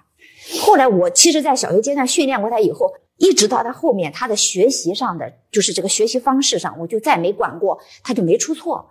你没有使用暴力，你也没有使用恐吓，他自己就变成一种学习习惯。但是你会看到很多家长，他会认为说，不，我恐吓更管用。给他吃那个那个叫什么什么烤笋啊，猪皮烤肉啊，猪猪笋烤肉啊，就那块那个更高效。呃，其实你会发现，那种我们用强制的、恐吓的、羞辱的方法，它也许可以见效，但我觉得问题都留到李老师那里去了，嗯，是是对吧？都留到那去了，对，确实接盘侠。哎，对，接盘侠就是心理老师们就要接盘了。我也可以问李老师一个问题：你接盘的那些孩子学习成绩是不是都很差？不一定，对吧？优等生很多，对的，这就是问题。你把他的成绩搞上去，但你把他的心理给他搞坏了，这就是方法问题啊！不是说我们只有那一种粗暴的方法，你动脑子，你去研究孩子成长的规律、学习的规律，还有人性的这个规律，你完全可以研究出一套方法来。但是为什么我们很多家长他其实是懒呀，或者是认知的局限？我不懂得去研究孩子学习的规律啊，我就按照我爸当初怎么管我的，我来怎么管孩子。其实就这个问题造成的。嗯，接盘接盘侠侠要老师接盘侠侠对。你看这个位置，你刚问题是啥来着？啊，刚刚就是 呃，父母没有办法接受尿床的那个，呃，对，父母没有办法接受自己的这个子女的一个问题，就是不可以有问题，有问题我对，首先这个认知就是错的。哎，对，完人教育嘛，咱们中国文化和教育里面，他要求人是完美的，但是其实我们自个儿都不完美，一代代人都不完美。但是我们每个父母觉得我爱孩子就要让他成为完美的人，这就是个问题。其实我觉得杜老师已经到了第二步骤，他得先接受自己，哎，比如说我知道孩子可能有一些问题，像接受这个问题之后，我再慢慢培养。但是大部分家长可能，呃，光是看到有问题就已经上头了，就是哎呀，我整个就是我不接受我的孩子有问题，我我也改一个人称吧，我也有一个实际的情况，就是我实话实说，一个班上总有孩子是倒数的，那么对对对是轮到谁呢？那就是谁得接受这个事情，那这要怎么办？我就直接说，他说尿床这个事儿哈，就是王卫国不能接受，这就是这一个事儿。但是你看现实层面，更多的家庭里最多见的是什么？是孩子各种什么急眼啊、眨眼啊、张嘴那种抽动症。你放到金总六百号去，你放到什么各个区的经卫中心，你去诊断抽动症一个都没跑。有个最夸张的例子，我一个同行，他说他孩子是拉大提琴的，跨年音乐会上去十二个孩子，他说他当时就惊呆了，十二个孩子没有一个不抽动的，有耸肩膀的，有挤眼睛的，有抬眉毛的，啊，有这样张嘴的，然后就是干啥的都有，就几乎无一例外都能呈现出来。这为什么？因为当时跨年演出在台上，正好是一个能呈现。他用什么方式来呈现他的紧张呢？啊，他就以这种躯体上方式来呈现。然后你刚才回到那个悠悠说的，他说：“哎呀，为什么家长不能接受这个东西？是因为家长首先不能接受自己是有问题的。他如果能接受自己有这个问题，他的孩子再多的问题他都能涵容，这是个悖论。当他能接受自己的问题的时候，他看到孩子的问题，他就不是个问题。为什么这个作家拿这个尿床这个事儿来写王红星，来呈现他紧张，或者是？”尿床如果从医学角度来说是这个膀胱所谓哈年龄孩子年龄不到膀胱括约肌还没发育成熟啥啥啥的那不重要到高二了他还尿，这说明什么？说明王卫国自己本身他是有那个所所谓的就是我们可能经常会这个我们自己的话会说他身上有个洞，就他有一个他无法逾越的这么一个东西，然后在他孩子身上得到了一个呈现，他就是以症状的形式来呈现了自己控制不了自己的小便，这是一个很羞耻的行为。如果你在学校或者你在哪里，对吗？这就是王卫国极力用他军人或者是最挺直的腰杆，他在掩盖他的家族。就是我说我这暗搓搓的这个心理啊，咨询师的心理就要去猜，他的家族里一定有一个全家世世代代都需要去去盖的那么一个所谓羞耻的东西。这就是我们咨询你在干嘛，你就要去找。经过很多次的咨询，你发现，就我说王卫国来找我咨询，他就一定会在他的这个。家族里面去找到那个东西，就家族都在忠诚的一代一代的用无意识用那种感觉推动了去掩盖什么东西。为啥我说后来王红星是儿子对吗？最后的王红星这点剧透我觉得不要紧，就是这话都气氛都烘托到这儿了，就不说也只有这个案例是能讲的。对，就是王红星他为啥最后二十年后也又回来了？就是那个架势。对吗？虽然没有说别的，他只是打了个电话说：“哎，那个小巫婆你还好吗？”他只说了个这个，但说明他带着喜喜悦的这个说的回来了。然后王红朵最后也站起来了，为什么呀？就是刚才杜老师说的那个点，我就特别想接话，就是他的孩子为什么能够他在那个时刻有那个觉知，然后对他的孩子有一个教育方面的调整。有的人他就做不到，为什么？你来处是不一样的。这老话不说吗？龙生凤，龙凤生凤，老鼠儿会打洞，就是。你看，杜老师，你作为一个教授，你的孩子就是他在这个氛围里，他就是不一样的。你到那个时候，你就有那样的一个觉察，你就有一个行为上的一个改变。但有的人，你知道，就像那个谁，王卫国，为什么一直到最后自己命命丧了以后，才用他那个最后的那个力气给他的女儿留下一个所谓的遗嘱？就每个人方式为什么如此不同？为什么有的人觉察的早，改变的早，而有的人最后至死不渝，呆呆的悲剧往下传？为啥？就是我们去看他那个感觉哪来的，然后我们再去王洪兴，我就特别想说，王卫国他身身上虽然有个洞，但王卫国跟那个光辉他就是 totally 的不一样的两类人，所以他的孩子最后两个为什么都可以站起来？嗯，就像人家那个啥有个相声说的，我特别觉得特别解气儿，你大爷永远是你大爷，就他家他就是这样的一个来处。他差不了，就是他最后他倒不了，可能一代一代，你可能有有挫折，有怎样，有怎样，就是中华民族不一样的嘛。你会夺权，你会怎么样？你被八国联军刮会怎么样？会怎么样？当然，这个文化方面的就是杜老师来说了哈。就你最终你那个根儿，你那个所谓的感觉的来源，就像罗曼罗兰说的，我认识到，我知道生活的这个这个无情或者残酷，我仍然热爱它。就你那个劲儿哪来的呢？为什么有的人他就不热爱？我死了，一死百了了。都不一样啊，就所以你看王卫国，他就是王卫国，他可能做父亲方面，他他他最后说的很很好，很清楚。我也确实那那一刻我也很感动。他说我做父亲做的很差劲，但是很多东西不是他由不得他能够再重新，我们再重演一次，可能重来一次他还会这样骂他的孩子，那就是那个感觉推动着他一定要那个时候他就要那样做，那个时候就用你话说，我那个时候我就上头了。嗯，我有一个妈妈到现在说的话我都。一直来警醒着我。他说：“我打起我的儿子来，我是丧心病狂的。”这是一个很有文化的妈妈说的话。所以你你说你说这个妈你你这个妈太差劲了，你说不出口。就他当时他说这个话的时候，他是痛苦的。我相信王卫国打他的孩子的时候，他不会是好受的。就这就是当人们在那个偏执分裂位上。你去难受你的难受，你痛苦你的痛苦，你开心你的开心，然后你回到抑郁位的时候，你去发现这两个，天哪，原来人就是这样。当那个时候，我们说叫残酷人生，友情作伴，然后冬天大家来抱团取暖。哎，我突然感受到这个心理咨询的魅力！我我很少在这种悲伤的原生家庭案例当中听出了一种乐观和自洽。就是我们在讨论父亲的一些问题的时候，我也会想我自己的父亲嘛，因为我父亲是个比较阴阳的人。但是我突然觉得，哎哎，有这样的父亲，也有这样的孩子，反正我也能承受这种阴阳，然后我可能也把这种阴阳发展出了另外一种，哎，可以正向的，可以就是呃利用在别的地方好的地方的一个呃技巧等等。嗯，然后我们也从这个书问题可可能延展开来到我们社会当中的一些热点啊，这个也是我自己比较想问的，就是呃，虽然我们如果想明白的话是可以自洽的，但问题是我要怎么去辨别？我其实可能是从父母那种，嗯，不是说他们故意伤害，但他们前面说到了方法的局限、认知的局限，我要怎么去辨别出来？哎，其实是局限，因为我们现在很多人是通过上互联网进行私领心理咨询的，并并不是每个人开学都有机会的。呃，一个是这个，还有就是说，嗯，家长又要怎么去辨别说，哎呀，其实我这样是有点问题的，因为很多家长其实也自己不知道，嗯，觉得说，哦，我我就是这么教育孩子的呀，我习惯了呀，没有问题。刚才李老师夸我啊，什么教授怎么样，我就觉得，我觉得跟这个跟教授没关系啊。其实我是觉得，身为家长要有一点点反骨，其实要有点反骨，自己要对自己有点反骨。反骨是什么呢？就是当我们。去教育孩子的时候，或者说去思考问题的时候，还是要能够反省。你理直气壮做一件事儿的时候，你要反过来想，他真的对吗？你比如说像王卫国，我觉得他是对那个他因袭的东西太深信不疑了。嗯，其实我们做了父母以后要有一个责任感，责任感是什么？这个因袭的东西啊，我觉得鲁迅先生在写《狂人日记》的时候，里面有一个关键句：“从来如此就对吗？”这句话很多人都读不懂。我有的时候说我的学生，我说最关键的就这一句，你们都跳过去了。从来如此就对吗？我们从社会的到家庭，我们犯的错误都是这个，认为从来如此就是对的。很多时候，你当了家长以后，你要想替孩子挡住苦难，而不是变成孩子苦难的制造者。我首先说，我也为我的孩子制造了很多苦难。哎，那么就是因为什么呀？我们犯错不要紧，但是你要不断的反省自己这个这么做犯的这个错是因为什么。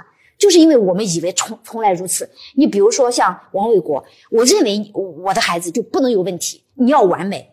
但是我们没有反思过，为什么我们要要求人完美呢？像现在我们对孩子要的要求啊，不是说你最后几名怎么样，而是他反过来的。现在在学校卷成什么样子？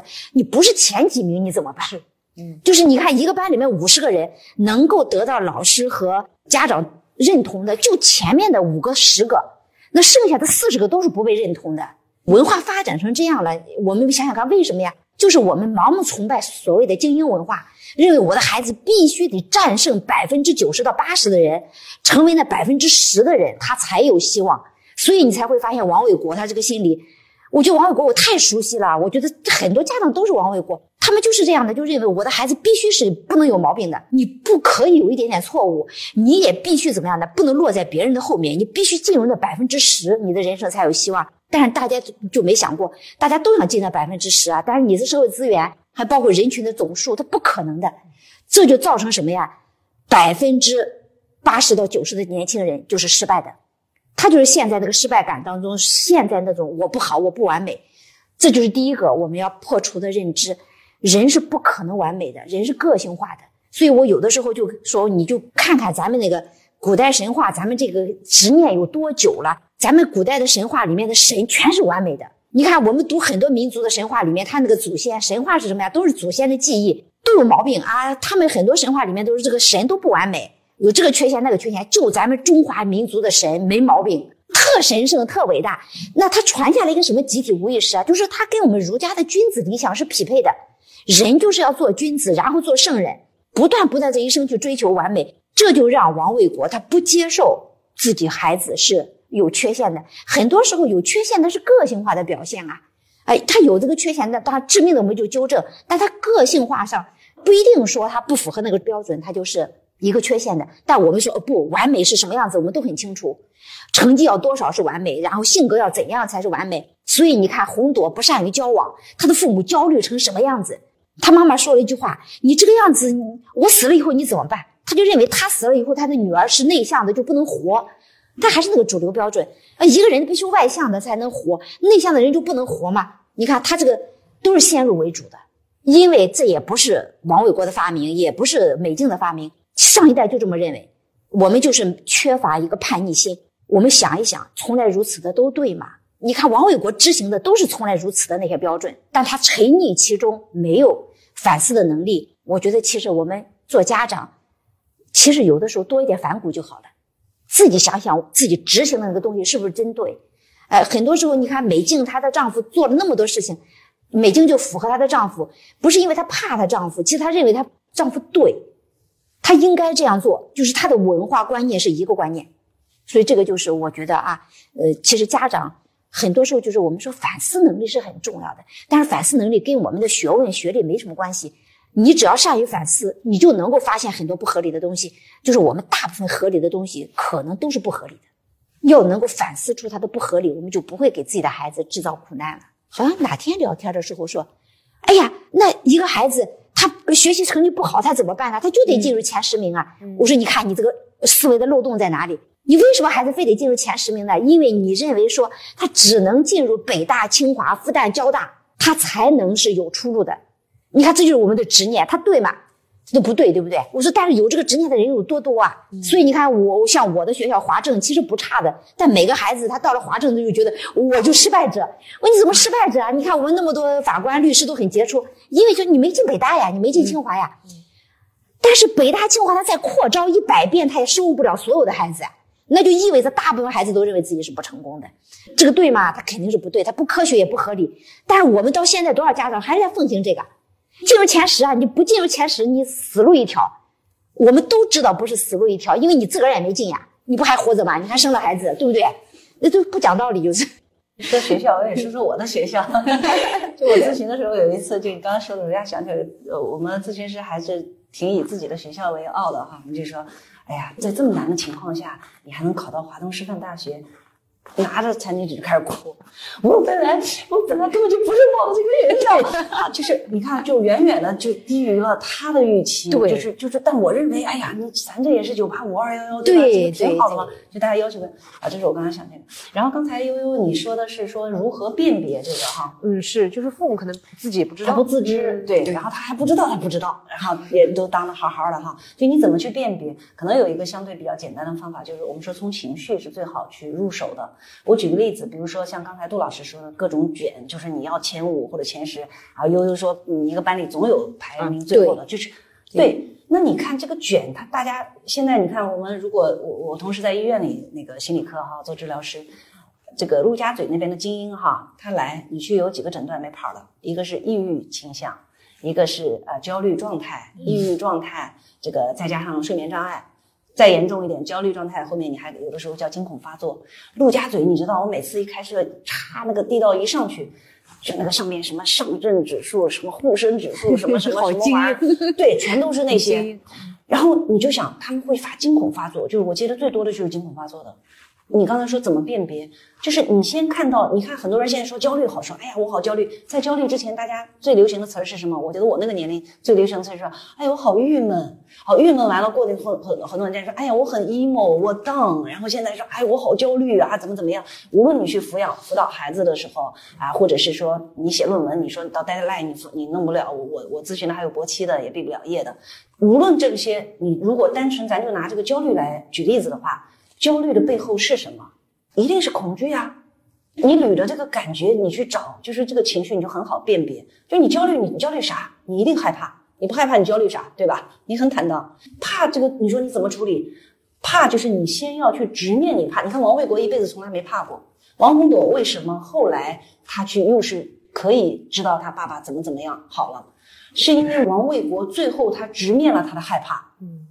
他已经去正面他害怕，他以前是用那个抵挡害怕的，就是我用我强我来去，我们怕什么不怕，我们不怕啊！就是我又是军人，老子又是杠杠的，咔咔咔的，眼里不容沙子，你怕啥？就是过度了必有妖。你如果过度的勇敢，你一定是害怕的，因为你不害怕，你不会勇敢的。所以我就不由自主的想起那个，就是有一个心理学家叫比昂，他有个例子，他当时是在二战的时候，他在欧洲，他是个就指挥官。随时你知道那个战场上就头颅掉的胳膊腿儿这个肢体四肢残缺的乱飞啊，他还要去收治，哎然后就有又是拉尸体啊这些，所以当时他是非常害怕的。但是比昂的为不一样在哪里？他知道他是害怕的，有的人就是眼一闭，咔冲，然后等到战争结束以后回去，他就发现有一个人已经很富有了，你知道吗？然后他真的是他战友啊，那个人就是啊，这种比昂就是我意思，我只有在回顾我们在战场欧洲战场上的时候，我才觉得我是活着的，就我现在就如同行尸走肉一般。啊，比昂就在想，这为什么大家差异这么大？后来他自己总结出来，他说是因为我知道我害怕，我也能承认我害怕。你知道，在战场上你要承认你害怕，那你完蛋了，战友都会鄙视你的。但是比昂承认他害怕，并且我能直面我的害怕。所以你看，王卫国到最后他去承认他害怕，或者是知道他害怕的时候，他给王红朵为什么那个心结在那里解开？一定我猜啊，在我的这个职业病里会有一点点那个原因，就他看到了真实的他爸。原来他爸并不是一个这个钢铁，他爸也是个人，他爸有害怕的时候。哦，他爸在给他留后手的时候，这都是他害怕的一个表现呀。所以，我我刚才拿这个极端的例子来说是什么？就当你想如何去辨别这个东西了，你就从你的情绪入手。我的情绪什么时候我突然一下暴怒？你知道很多人就是呃，有一个叫项羽骑象人也挺好看的。有的人他来咨询，他就是跟他说，他老师我要情绪管理啊，我受不了他，我这样我我都没有人际关系了。这个是最好的咨询的，你知道为什么？因为他知道从这里是呈现出来一个症状，所以来咨询的我们都是叫你你有什么症状？症状以切入点。然后我们针对这个情绪去工作，哦，这个情绪一定它背后是有别的东西的，那只是个症状呈现。你无论你呈现出来，你说你焦虑呀，我呈现出来我社恐，社恐的人现在是最多的，恐啥？其实社恐它是个防御啊。就这就是我说，你想辨别的话，你从你的情绪是比较好辨别的。嗯，哦，学到了。呃，然后呢，其实前面很多时候我们已经谈到了关于沟通和理解这个部分啊，但是我们发觉在小说当中呢，是通过遗嘱来沟通的。我们日常生活不可能总是通过这么一个极端的方式，呃，来让比如说两代之间的人就沟通。包括其实，哦，网上现在都已经知道了，就是和父母分享快乐的话，快乐会消失 啊。呃，和父母倾诉分烦恼的话呢，烦恼会加倍啊。对，包括其实我跟我爸有印象很深刻，我再也不会忘记，就记一辈子。我跟他说，当时我还是个学生，哎呀，明天就可能因为台风还是什么的，就是不用上课，就哎，我就就这么点出息嘛。我爸默默地说了四个字，我当时就哭了。他说：“你当心乐极生悲。”好扫兴，这个太扫兴。这个词吧，就是我后来还真的查了词典，就是也可以。不悲到那么悲的程度，但是这个词对于学生时期的我来说又很重。就我想问的是，那比如说我要怎么跟他沟通吧？或者说他作为父母，他其实也知道自己有的时候讲话挺怪的，那他要怎么去跟我沟通呢？对，我觉得这个是我觉得双方可能都需要学习的一个地方。哎呀，这个跟父母沟通好像没什么特别 好的办法。我觉得我跟我父母沟通有问题，也有问题。哦哦，就文文老师都有问题，都有问题，都有问题。你要接受有些沟通是不可能达成的，因为你是两代人啊，你的认知观点不一样啊，就对同一个问题的看法它不一样。父亲也很坚持，我也很坚持的时候，其实很多东西最基本的，你比如说像我父亲，他是老共产党员，他这一生当中最纠结的就是他的三个小孩都没入党。哦所以他就很纠结，很生气。但他就从我们二十来岁他就开始嘟囔：“你们三个人不像样子啊！哎，你们这个也是啊，一个医生，这也算是人啊，对吧？救死扶伤的。你一个老师是灵魂工程师，还有一个哥哥是军人，你这都是这样的职业，你们竟然都不入党。”他就说了好多年，但我们最后还是没入党。但这个东西就成了我们父女之间的一个问题。确实，就是每年我回家，就是从上海回去也不容易啊。回去时候就开始讨论这个问题，他就第一天不讨论的，第二天你只要坐下就开始讨论了。入了吗？我说我我我争取了。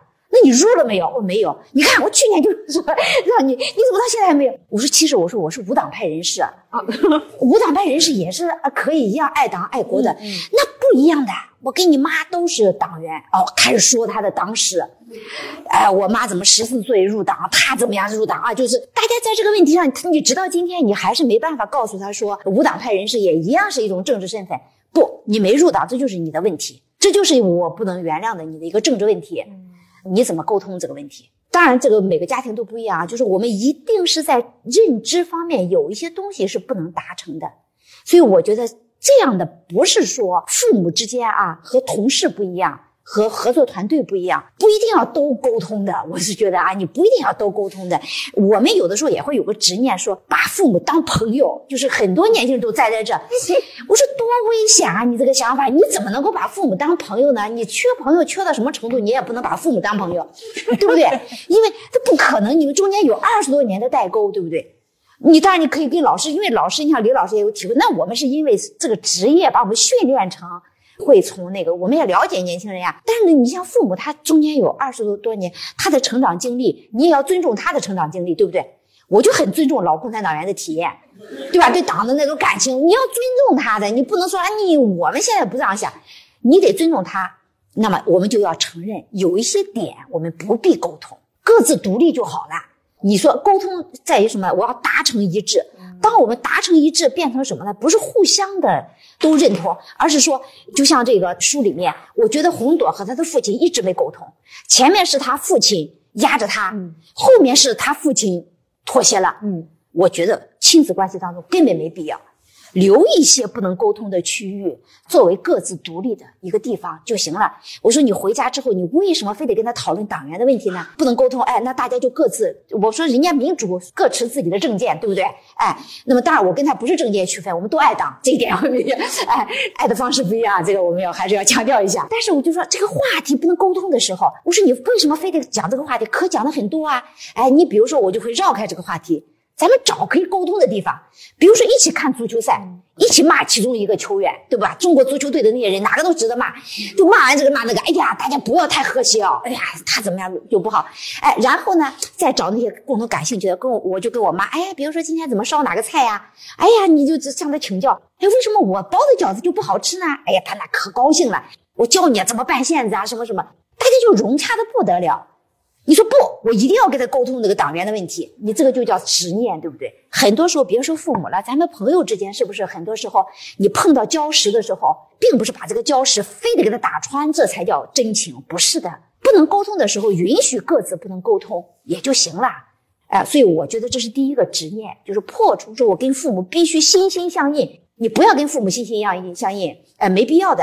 恋人之间也不一定能够做到完全的心心相印，那只是个理想啊。要互相尊重各自的差异，这是一个。然后努力理解，努力理解什么呀？就是说，像你刚才说的，父母很扫兴啊。当然，我们能引导的时候就引导他，不能引导的时候就理解他的局限。我一直觉得，我理解你为什么说这么有局限性的话。比方像我的父母，他们有的时候也会说一些让我不开心的话。呃，你要跟他分享什么，结果你碰了一鼻子灰呀。那个时候我就想，哎，他们为什么不理解这一点呢？因为时代的局限，他不了解这个时代了。哎，他没跟上你的步骤，没有跟你共同成长，那你就体谅他这份局限性，因为你走得远了，你站得高了，你看得远了。很多时候我们不能够体谅，是因为我们虽然自己的认知比父母高了，但是呢，你又带着一种儿童的心态说：“不，我还得仰望你。”你作为一个长辈，你你怎么能够说这种话呢？其实你在说这个，你就很矛盾。你又认为说你应该认知给我比我高，或者比我更豁达，比我更进步。你实际情况是你读书读的比他多，走的比他远，你的认知已经超越他了。既然你的认知已经超越他了，你就体谅他的局限吧。如果这样的话，很多时候反过来说啊，我承认我的认知比父母高，我们的矛盾在哪里？我们认知比父母高，或者我的视野比父母宽，我们反而有负罪感。年轻人说：“哎，我不能认为我父母是不对的，我要从心里蔑视我的父母，这个观点是错的。我马上就会谴责自己，我怎么可以这样呢？实际上，你就大大方方的承认你的认知就是比父母高了，这不是罪，这是你对家庭的贡献，因为你让你的家庭进化了。某种程度上，你的这种观点认知的进化，也是对父母的一种另外一种形式的肯定。你是站在他的肩膀上长到今天的。如果这一点坦然的承认。”我自己已经进步了，我的父母落后了，你反而能够更好的去对待他的落后。父母总是这样的，因为大家时代不一样，他后面他也不参加工作了，他一定会出现认知上的差距。我们能够这样做，反而我觉得能更好的理解什么时候沟通，什么时候不沟通，沟通什么，沟通不畅该怎么样控制自己的心情体验。我觉得父母扭转认知很难了。他们不要渴求，我们很多孩子很痛苦，是因为你们是父母，你们为什么不改变？我告诉你，你不要请求他改变，他们改变不了。我在将近有二十年，我一直试图改变我的父母，最后我放弃了。我发现我改变不了，但是我发现没关系，这不代表着这个家庭会陷入灰暗，因为你可以改变，你改变认知啊，你能够换一个角度去看待你和父母认知有差异的这个问题啊，然后你来包容他们，理解他们，像我说的怜悯他们。很多人说，哎呀，怎么可以对父母说怜悯？我说父母怎么不可以怜悯呢？很多时候把父母举得很高，但心里又恨他们不高，你看多纠结，对不对？哎，其实你就坦然说，家庭都是一代代进步的，子女比父母强，认知比父母进步，这不是多正常？这不叫不孝，这也不叫负罪。父母长着长着就会变成孩子，你长着长着就会变成父母，这是很正常的。如果我们能够多扭转一下这个思维方式啊，可能我觉得我们的亲子关系会更加的好一点。可以换个角度去看这个问题。哎，我先来验证一下杜老师刚刚说的那个，呃，就是讲什么怎么讲啊？就是我后来啊，其实嗯，就是小窃喜这种东西，我就只跟我妈讲，然后大成就呢，我跟我爸讲，因为我爸喜欢听那种大的格局一样的东西。刚才悠悠说那个成语的时候，你刚刚不说就是哎呃叫什么？乐极生悲。我在想，是我是你的话，我当时说，哎爸，你这一代是不是秉承的就是哀兵必胜的原则呀？就是他们是要。虚的，就是是的，谦虚，对，所以他，所以你知道，你那个我下对了这个成语。然后就说到这儿的时候，其实你说我们怎么和父母去沟通，就那个劲儿，其实就是个强迫性重复。嗯，你知道，当你去想和父母在平等的水平上去沟通的时候，事实上也是一种想要控制的感觉。对对，对吗？嗯，你你也是害怕的，这个玩意儿失控了呀，不是有说叫失控？凯文凯利写，就是只要想控制，你都是害怕。你说呀，我们来平等，然后我们会打着现在各种平等的这个旗号来打，凭什么呀？我们全是一样，你凭什么我怎么啊？怎么怎么样？事实上你是被恐惧推着去要去跟他，你就要跟他对话。所以这个就是刚才杜老师说的那个叫所谓的执念。哎，但是不行啊，就是就像悠悠说，那你不当家啊，你到那时候你就气啊，你就怎样？所以我们就说什么叫？成为你自己，这就是咨询师到底和来访者都在干啥？你就只能看见一遍一遍收钱，那真正他 他也干活呢，对吧？干啥呢？对，干的活就是你如何可能一开始我们会像杜老师说的，你从行为层面也去给他做一些行为层面的一些呃所谓的建议，这些都是可以的。比如说，当你还没有成为你自己的时候。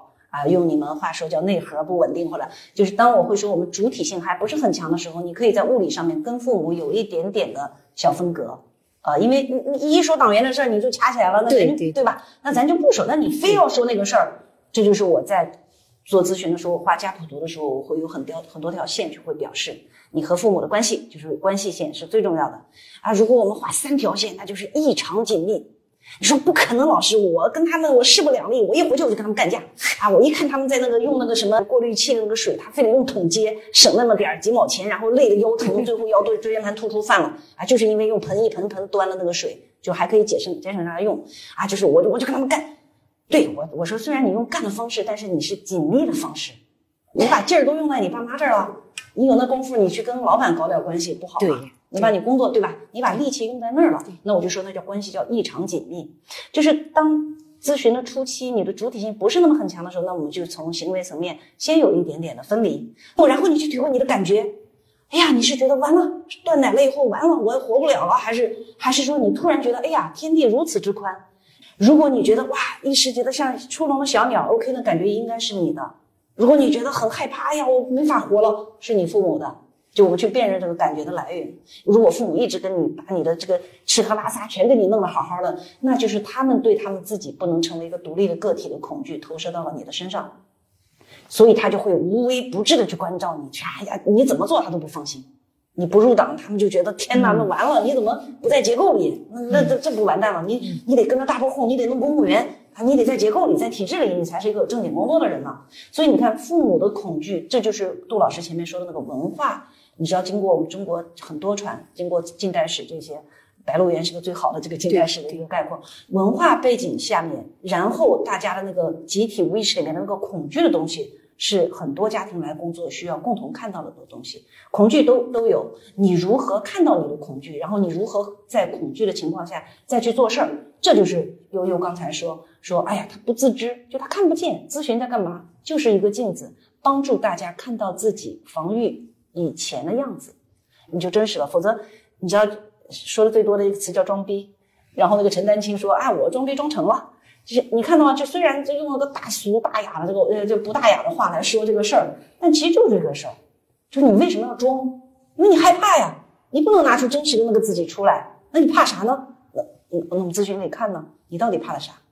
啊，嗯嗯，就是刚才其实李老师说了一句话啊，特别好，我觉得那是个关键词啊。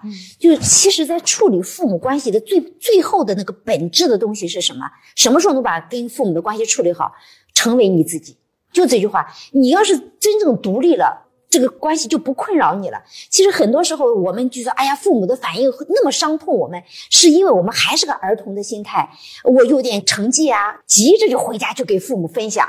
这还是个小孩，对对，小时候就是哎呀，然后有一点什么心事，赶紧的给父母说，向父母汇报是我们童年时期的一个行为的惯性啊，一个思维的惯性。等到你成年以后，你还保持，就是刚才我大概听懂了，虽然我不懂心理学，就是你过度亲密了跟父母，而且你过度要求父母像朋友一样给你做出认同，让父母认同你，渴望父母认同你，渴望父母欣赏你，渴望父母印证你。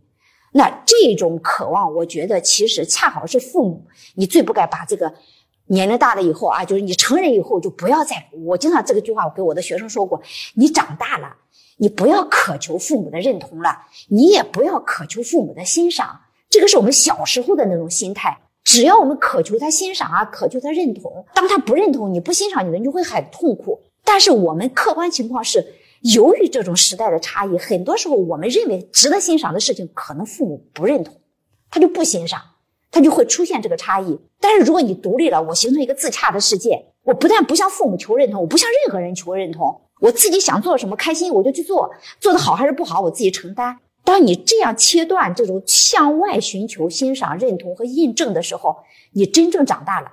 那个时候，别人怎么评价你，别人怎么反应你不重要了，包括父母。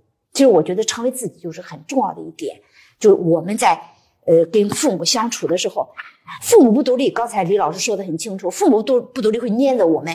其实我们不独立也会粘着父母。你觉得我没有粘着他，但是你老是在乎他的反应，就是你在粘着他，还是在想童年的时候，我抬起脸看爸妈有没有为我感到骄傲，有没有开心啊？就是我们还是过度粘连了。嗯，像刚刚成为自己这个，确实是我们最后一个落点的问题。最近互联网上很流行的一个叫做“三十岁按照自己的意愿再养自己一遍”，有各种各样的就是实际的操作，比如说送自己再去留学，或者说一个人住啊，或怎么样啊，或者呃学一些自己小的时候没有学的兴趣爱好等等等等等。两位老师觉得，就是如果是这样一个命题的话。无论是实际的案例也好，还是怎样的建议，是你觉得比较适合去重新养育自己的，或者说两位老师在重新养育自己的时候做了过什么事情？对，给一点建议。对这个养育的概念啊，呃，我觉得太表面了，理解的啊，就是我小时候我父母没有送我去读什么音乐，弹什么钢琴，我现在我长大了，我自己弹，那未尝不可。但是这不叫重新养育自己，就是说，如果你不是报复性的对父母有一种仇恨，我我觉得有的时候好像有个新闻是吧？就说好像我父母没有为我庆祝过生日啊，或者没给我买过足够的蛋糕，对不对？我就现在每天买蛋糕给我自己吃，这也太啊，那这个当然是一个表现啊，但是我觉得这个比较表层。其实重新养育是什么呢？重新认知，该割裂的割裂，该切断的切断。我有时候说到我什么时候开始重新养育自己？我四十多岁，我觉醒其实比较晚。我四十多岁以后，我说我开始重新养育自己。那我这个养育自己是什么呢？我开始跟父母切割了。不是跟我的父母切割，是跟我父母那一代的价值观念、思维方式、行为方式进行切割。你会发现，其实你已经像鲁迅先生说的：“我们怎么做父亲啊？我们都是照着父亲的样子做父亲。我们怎么做人啊？我们是照着父母的样子做人的。因为在你很小的时候，他们已经先入为主的影响你了。但是真正的成长是一定要跟自己那个在无意识当中被灌输的情况下成长的那个自己，要做一次大清理。”大盘点好的地方，我知道啊，这个地方好。比如说，我像我的这个为人，我们兄妹三个的为人都受我妈妈很大的影响，就是与人为善。她非常非常善良，所以她人缘特别好。但是她这里面有个问题，就是我妈就是一个烂好人，嗯太好，就是太哎，对，她就没原则，就是该好的她也好，不该好的她也好。这个她就影响了我，将近到四十岁的时候，就非常的怯懦，不敢对别人说不，不敢拒绝别人。讨好式的，对别人都是讨好的。我后来我就反省，我为什么是这样的？那么今天我从李老师的话里面，我上升到理论高度。我觉得这个其实这就是在受到了他的一个家族里面的一个模式的一个影响吧。但我在四十多岁的时候，我那个时候我就明白这一点，我就知道这个我必须切割。他的温柔良善我继承，但他的烂好人，我就看到我自己为什么不能拒绝？我发现因为我继承了受我妈妈的影响，但我到四十岁我看见这个问题了，我就要勇敢的说不了，我就不再讨好别人了。但是你会发现这个很重要，我就把这个叫什么认知养育。这方面的很多跟上一代的认知进行切割，你如果不切割会怎样呢？我觉得啊，反正我觉得我哥是看不到这个东西的。像我大哥他就没切割，他没切割。你看他有当医生，他就是那个我妈的那个在线啊，就是他好的呢，就是他别管什么人来找他，他都不拒绝。结果就他的名声在外，结果我们都没有联系的一个村子，就我爷爷的故乡的那个村子里的人开了一辆拖拉机。拖拉机还不能进城，就是要在一个特定时间段才能来。满满一拖拉机的人，然后到了这个城市里面，还不知道他大名叫什么，就喊着他的乳名满夜里面找他。就大家都已经听说，就是他不会拒绝的，而且来找他看病是不花钱的。都知道，哎呀，那个杜医生特别好，你找他看病，他帮你挂号，他帮你付医药费，他自己也抱怨，但他不能说不。哎，我说你这是何苦啊？你看他没觉醒啊！我就想他就是因为他还在做，哎，我们无底线的，不能说不的，所以这叫什么呀？认知的一个局限。这种身上我是举了最日常的例子，其实我们身上这一类的东西太多了。嗯，重新养育就是认知养育，盲目的从父母那里继承来的价值观念啊、情感模式啊，包括思维惯性这些东西都要切割掉，而不是说，哎呀，我觉得我跟父母不对，嗯，我们很多年轻人做错的是什么？我跟我父母切割，我四年不回去看他们。我十年不回去看他们，我你这个切割一点用都没有。你跟你父母这辈子不见面，如果你认知没切割，你依然在活你父母的灵魂，就这个道理。其实就这么回事儿。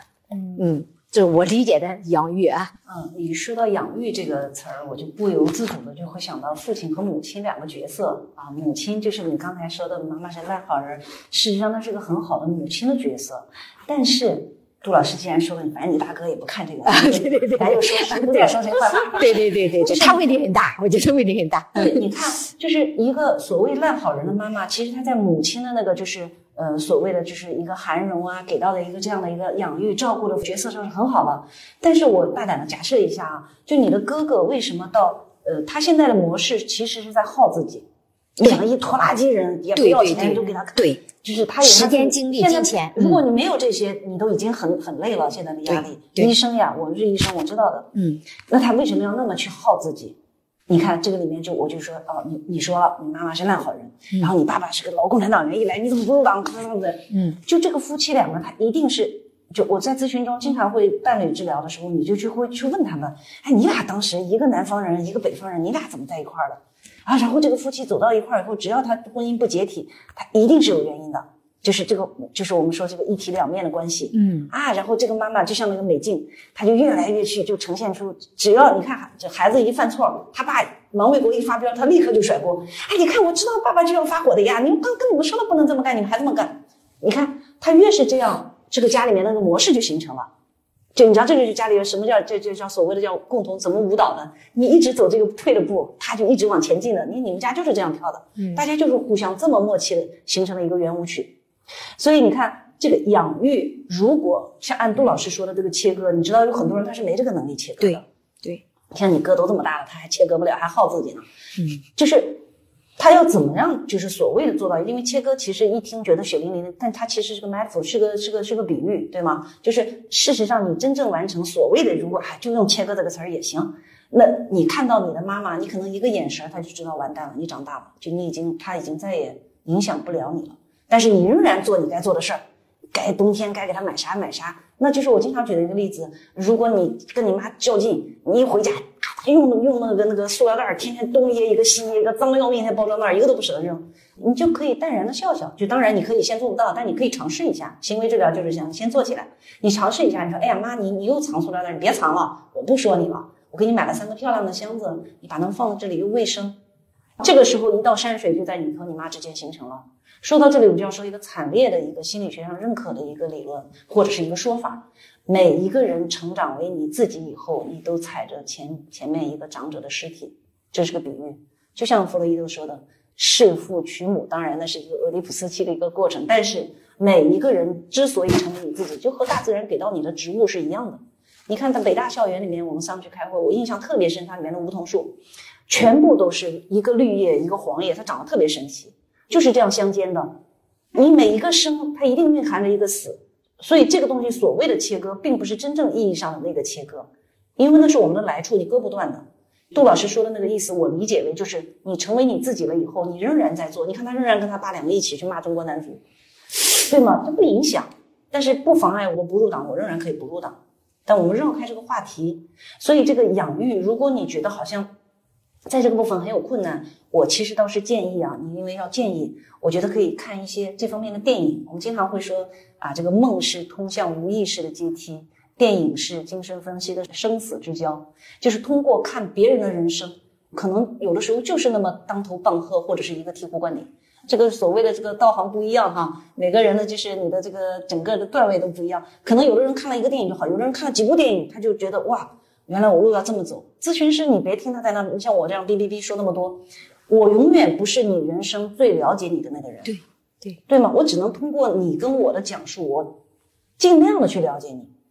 然后，电影是一个很好的一个渠道。然后就是我们今天在干的什么事儿？书籍。书是一样的，书有的时候比电影还要深刻，这一定是因为电影就给你一个，你还要根据演员的演绎或者是怎样，但是那个不重要。就像一个咨询师去给你试梦，你来了，你告诉我你做什么梦，我看到的是什么，我通过你跟我讲的，你的无意识是最接近你那个所谓本我的那个东西啊，然后我们去看看，哎，这个去掉所有防御的，你跟我讲了你的梦，到底是想要表达什么？所以你看，这几个方式都是接近那个所谓最真实的那个自己的那个有效的一个途径。嗯嗯，我我觉得今天你看我们这么冷的天来的人，这都做了正确的事情，就是来改变认知啊，然后提升认知，这个是一辈子都要做的。我我到现在，我觉得我都到这个岁数了，我还是觉得自己的认知里面有很多很多盲区。你要不断不断的去看书啊，去听别的老师讲啊，听很多人去讲。我们为什么要听这些？就是要不断不断的刷新自己的认知，提升自己的认知。因为所有的问题、人际关系都是来自于认知，包括我们自己发展当中的痛苦也是来自于认知的。嗯嗯，杜老师刚才说的这个就特别好。就说到这儿，我突然想起来，哎，今天因为是无意识的一个举动，把我们放在一起来谈这个事儿，悠悠然后做主持。啊！但是杜老师强调的是认知的这个部分，我和杜老师整合以后，就是我强调感觉的那个部分，对心理的部分，就哎就非常对整合了一下，对对对，也有一个就是和谐的舞蹈在这个上面运转，是的，对对。然后其实刚刚李老师说的时候，我突然明白，哦，难怪就是很明确的一个节点之后，我回家，我爸妈对我的那个唠叨。变得很弱，好像是有点距离，但是我感觉还不错的那种。嗯嗯，今天和两位老师讨论，其实我收获了很多，然后我相信大家也解答了很多疑惑。本来想说那个今天虽然是从窒息在家开始的，然后呃有治愈的讨论，但是感觉又到了一点小小的窒息，所以我们赶紧收场。然后呃也感谢两位老师的精彩的一些案例和建议，还有回答，然后学到很多。我也祝大家呃原生家庭是幸福。或者更幸福，好吗？我我能不能邀请大家，就是我这职业病哈？好，您说还有什么最后的一个 对对对，就大家因为这个名字叫窒息的家，我们最后邀请大家做一个三次深呼吸的一个练习，我们再走。好，太棒了，好的，好啊！我邀请大家，如果你们愿意，你们可以找一个自己最舒服的方式啊，然后以自己最舒服的方式做好。你也可以闭上眼睛，也可以睁着眼睛，对。然后我们深深的吸一口气，你能感觉到你的鼻腔对有气流流过。对，非常好。嗯，好，我们再来一次，以你自己最舒服的一个节奏。对你感受到你自己在呼吸，你和你自己在一起，非常好。好，我们再来一次。